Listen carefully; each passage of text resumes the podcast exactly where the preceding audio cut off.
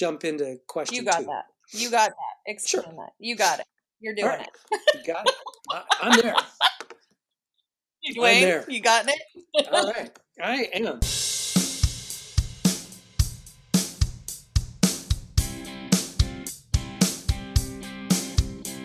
Welcome to Infinite Insights, the podcast designed for all TK 12 math teachers. I'm Maggie Peters, math consulting teacher for the Rincon Valley School District here in Northern California.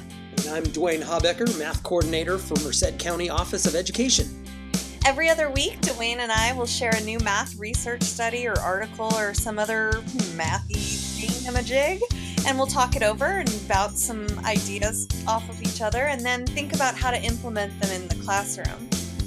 That's all good. Hey, how you doing, Maggie? I'm doing all right. Got myself a new car. I'm ready to talk some math. I'm good. How about you? Or I did not get a new car, but I'm ready to talk about some math. if if I don't sneeze throughout this episode, we're gonna see if I can get through this. All right. Sounds good. So, you know, since you, this is a continuation of last week's uh, podcast or two weeks ago, um, but how did it come to be? Yeah. So um, uh, another shout out. I think this is going to be the kind of tradition for the next ten episodes. It's a shout out to Erick Lee. He's on Twitter. He's at the Erick Lee, and Erick is spelled E R I C K. And Lee is L E E. And Erick, uh, several weeks ago, suggested that we read this one particular article from PISA. And it's this big, huge 96 page article thing is uh, broken down into 10 questions that teachers can, you know, basically answer uh, by reading the data from PISA. And so we're going to be answering these 10 questions. Last week was, or last episode, I guess, was um, we did question one. So anybody who wants to know who PISA is, who OECD is, um, who are the 35 member countries, and all that sort of background stuff, go listen to our previous episode. I, I, I think it's episode 9 Mhm. Let's, and uh, listen to that because that's got all the background stuff.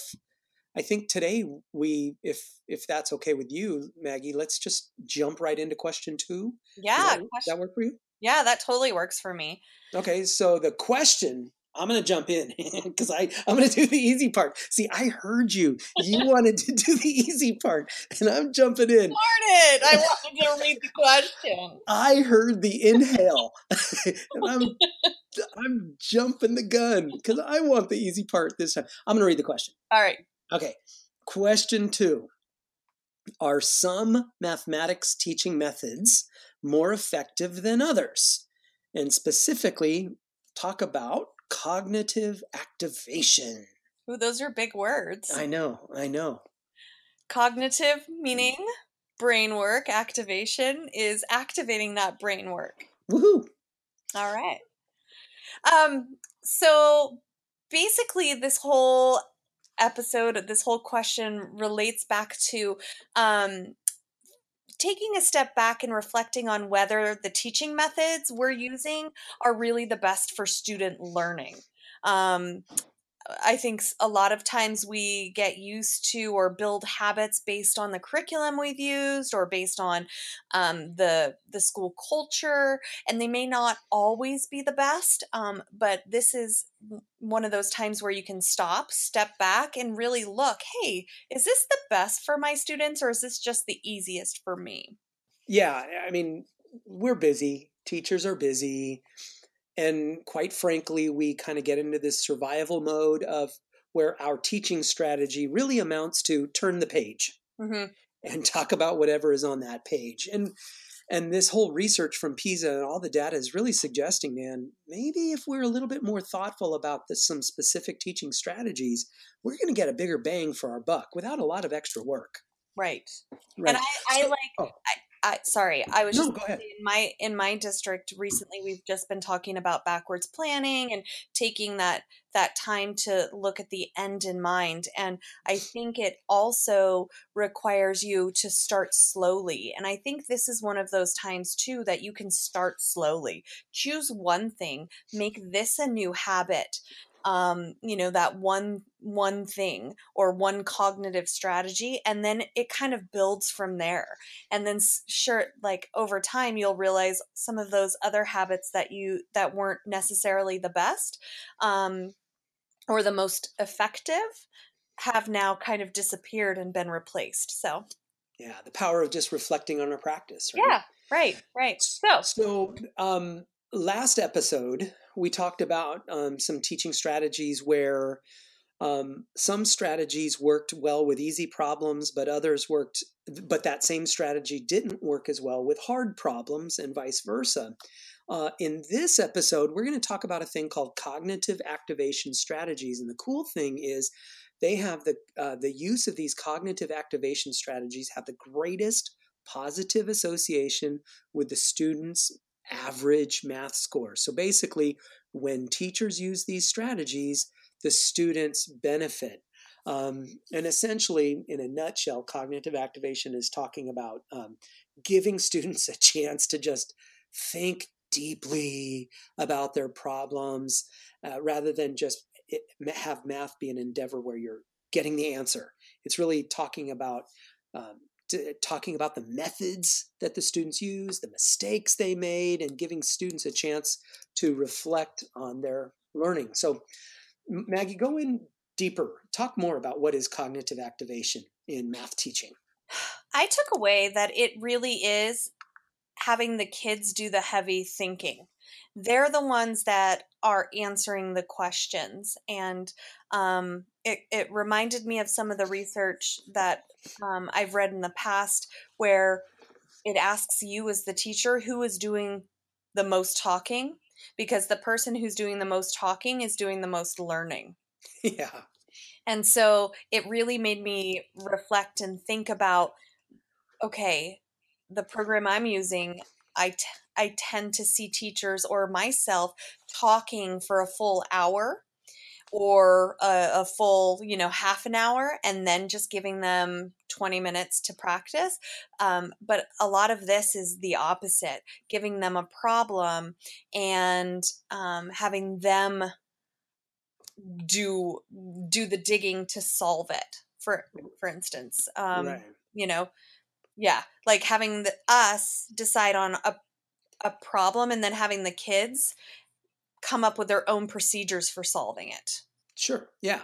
Let's, you know, if we can, yeah. And I didn't plan this before we hit record, go to that table. Let's. I'll read three, you read three, and I'll read three. Uh, uh, some, let's give the, the listeners some specific examples of what the heck we're talking about with cognitive activation strategies. So it's uh, things like the teacher asks the students to uh, decide how to use their own strategies for solving problems. Or maybe the teacher presents a problem for which there's no immediate obvious method. So students have to engage in that productive struggle. Or maybe the teacher gives problems and, and require the students to just sit and think for an extended period of time rather than um, uh, rely on immediate recall. Okay. Um, and the teacher presents problems in different contexts so that um, we know whether uh, we have understood the concepts or they have understood the concepts. Um, so they kind of give the same problem in multiple ways.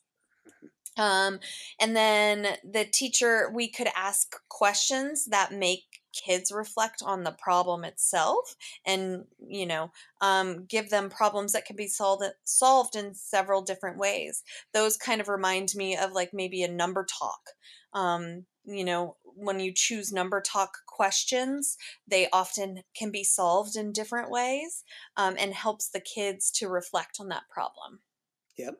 Or the low floor, high ceiling problems, wow. or the the open middle.com problems where it's like these problems can be solved in a variety of different ways. Well, so math talk that goes along with those because kids feel success because isn't just one right answer.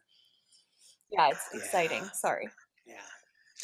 No, no, I love it. Uh, so, and then the the final three is uh, the teacher asking the students to learn from the mistakes that they've made. You know, let's think critically. Let's do perhaps an error analysis, or let's figure out how to learn from our mistakes. That's kind of like mm-hmm. that Jo Boaler growth mindset. Uh, then we've got you know, the teacher uh, presents problems that require students to apply what they've already think they know, but now they're going to apply it in a brand new context. So that's a little different from what you said. Using presenting stuff in different contexts. This is now using something that we know, but in a brand new context.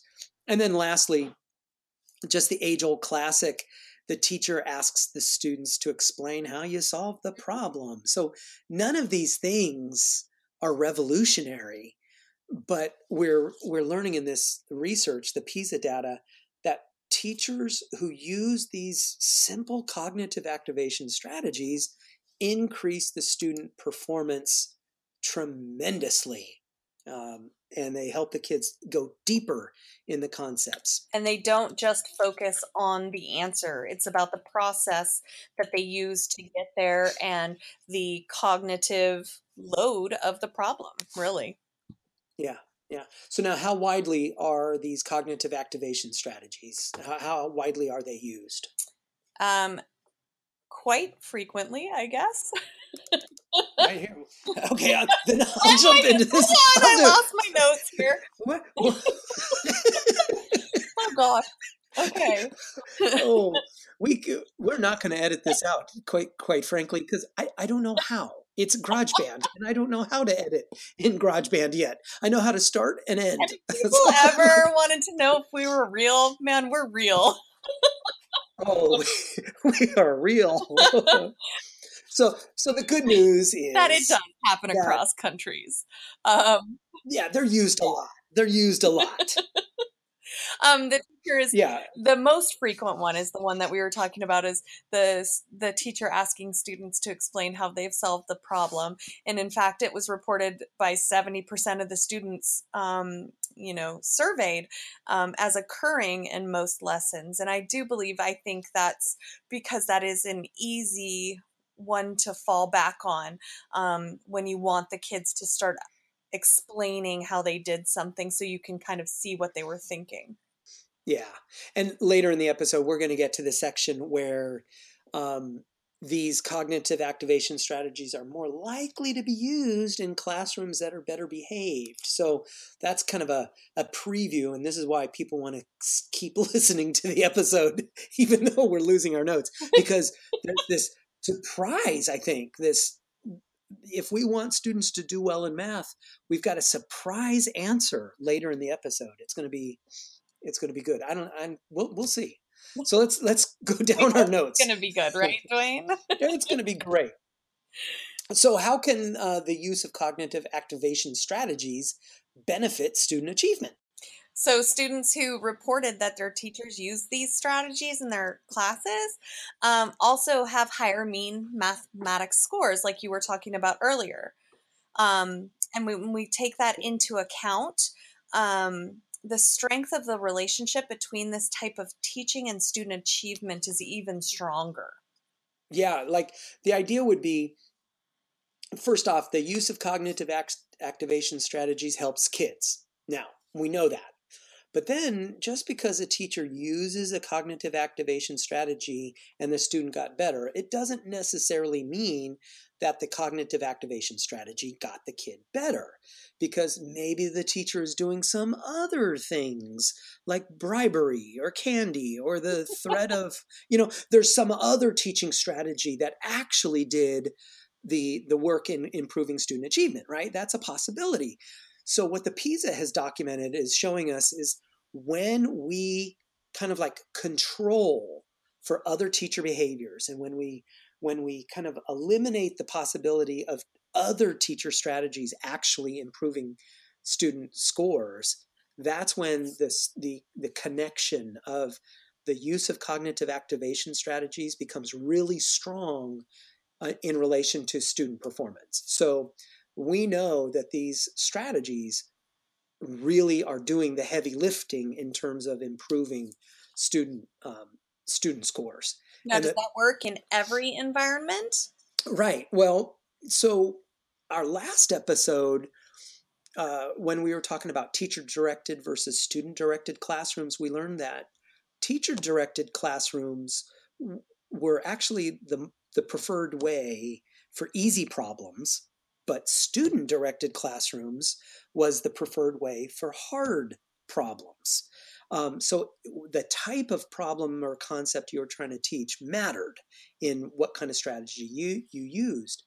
In this episode, we're going to learn that cognitive activation strategies uh, help the kids no matter how difficult the math problem is. In fact, the odds of student success uh, for challenging problems is even greater than for small problems. So, simple problems, cognitive activation methods help eh, boost the score by 10%. But when the problems are hard, cognitive activation strategies boosts the score by 50%. So, it's eh, the, the idea is use cap cognitive activation strategies all the time because they help no matter what kinds of problems we're talking about. Mm-hmm.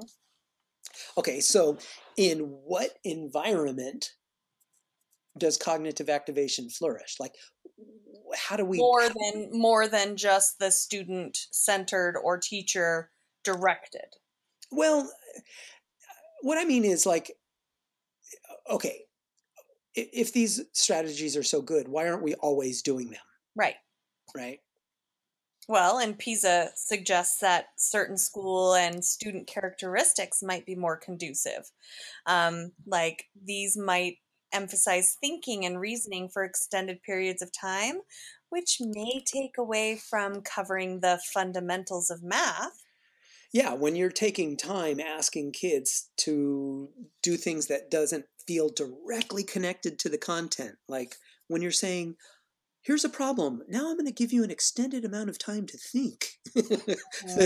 That's hard to do when you're feeling the pressure of just teaching your fundamental content. Um, we're kind of pressured for time. And when we're asking kids to take time to reflect and learn from their mistakes, that's kind of hard because the teachers are like, dude, we don't got time to reflect. We need to move on to the next lesson. Right. You know? And then if you have naughties, um, yes. any of our listeners would ever have naughty kids. Um, it makes it even harder because they've never been asked to to do that kind of thinking.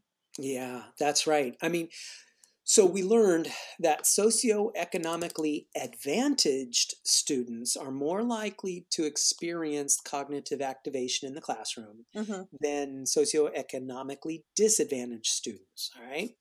And so basically, that's kind of suggesting that when the classroom is free of a whole bunch of other impact, you know, factors, kids with traumatic events yeah, probably. And yeah. all, and I'm not saying at all that all disadvantaged or economically disadvantaged kids are in that realm. I am mm. totally I'll I'll say that I'm blanket statementing right, right. When when things are hard in the classroom, it's going to be difficult for the teacher to use these cognitive activation strategies. Mm-hmm. When things are easier in the classroom, it's going to be easier for the teacher to do these cognitive activation strategies. And so uh, the related survey called the TALIS says, all right, when teachers collaborate with their colleagues, they're more likely to then incorporate cognitive activation strategies in the classroom. And I think that's because, uh, you know, when teachers are talking to each other, they're helping each other either d- intentionally or kind of like accidentally, it's almost incidentally. Uh, they're helping each other with classroom management. And the better the classroom management, the more likely the teachers are going to be able to incorporate cognitive activation strategies. Mm-hmm. Um, when they're talking about when colleagues are talking with one another they're able to like help each other um, with the deeper kinds of strategies like when it, one of the strategies was um, ask the teacher asks students to solve the problem in their own way.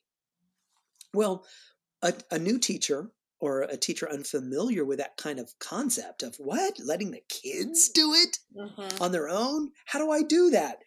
Teachers who collaborate one another are going to be able to support each other to address that and so that the newbie can try it. Yeah and along that line those same lines i'd like you know i think it would when they collaborate they can also talk about the content and in turn feel a little bit more um, secure with the content. So if kids do veer off in a way, you know, that they hadn't expected, they'll be able to to kind of stop it or not stop it, but go with it and ask the right questions to kind of help guide them back on track.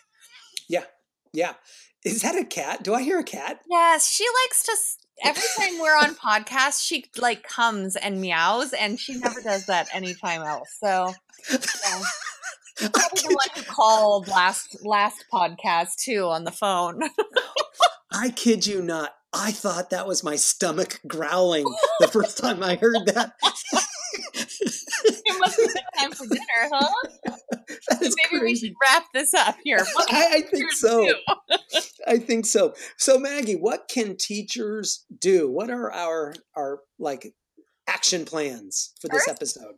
Use these cognitive activation strategies. Um, start off with the ones that we listed earlier um, because they they are related to improve student achievement for problems of all levels of difficulty. And if you don't, if that list feels overwhelming, start with one. And Yeah, absolutely. yeah. Okay. Another one, another thing a teacher can do is find ways to use cognitive activation strategies in all of your classes. And so that might begin, and you know, Jim Knight talks about the big four uh, classroom management, content, instructional strategies, and formative assessment. And this, he, the dude was preaching, he was right on. The idea is we need to help our teachers ensure a positive learning environment in the classroom so that teachers can then use these activation strategies. And then part of that is learn how to manage your classroom eh, such that the students can work in small groups because it's in these small groups where that academic discourse and a lot of these cognitive activation strategies can happen naturally without the teacher doing anything other than setting it up and letting it happen. hmm And I think um, the next thing that teachers can do, um, and I know it's hard because we don't have as much time as we want, but it's stepping back from our normal um, routines and habits and look at what the research says um, about how students learn math really. Um, like i said earlier sometimes we get into that rut because it works with our curriculum or it's what we've always done but there are some pretty smart people out there like pisa who have kind of researched some of the best things and if we keep you know adding that to our load then we'll we'll eventually be able to get the newest and best way Yeah, yeah. I, I read a cute little meme on Twitter, you know, talking about it's our re- professional responsibility as teachers to continually grow, and that's what you're saying is yeah we need, we need to keep doing things to continually grow and read research. And then the last thing is uh, kind of what you and I are doing, Maggie. Collaborate with other teachers. Uh, I, uh, teachers are going to be way more likely to implement these cognitive activation strategies in the classroom when you have a learning buddy, a thought buddy, an accountability buddy, or somebody who can bounce ideas, you know, you can bounce ideas off of to really lay the groundwork in the classroom, beginning with classroom management to get all of this stuff happening in the classroom. Mm, And what better way to kind of do all that than talk to your teachers? I mean, teachers Yeah. are the best to talk to. yeah, maybe hit maybe hit record and turn it into a podcast. Yeah. Or call us and like we'll do it with you. Absolutely. Absolutely.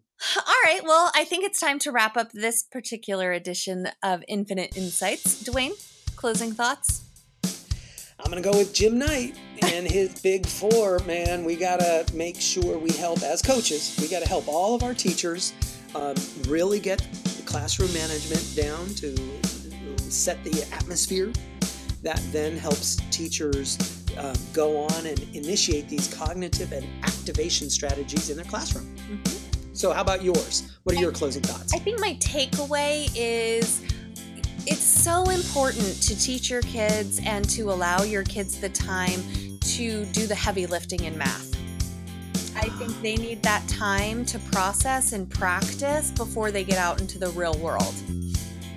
I like it. Yep. I like it. So let's wrap this up. So, everybody who's still listening to our podcast, as we are like like 23 minutes into this, 24 minutes into it, don't forget to hit that subscribe button. Leave us a review on podcast on Apple Tunes, whatever it is, because that really helps us get the word out. Because you know we're trying to help everybody learn a little bit better in math. Send Maggie and me a shout out on Twitter. I'm at D Habecker and Maggie is at at Pele Lover One. And you know, as usual, have a great week. And we will see you every other Monday here at Infinite Insights. Take care, everybody. 拜拜。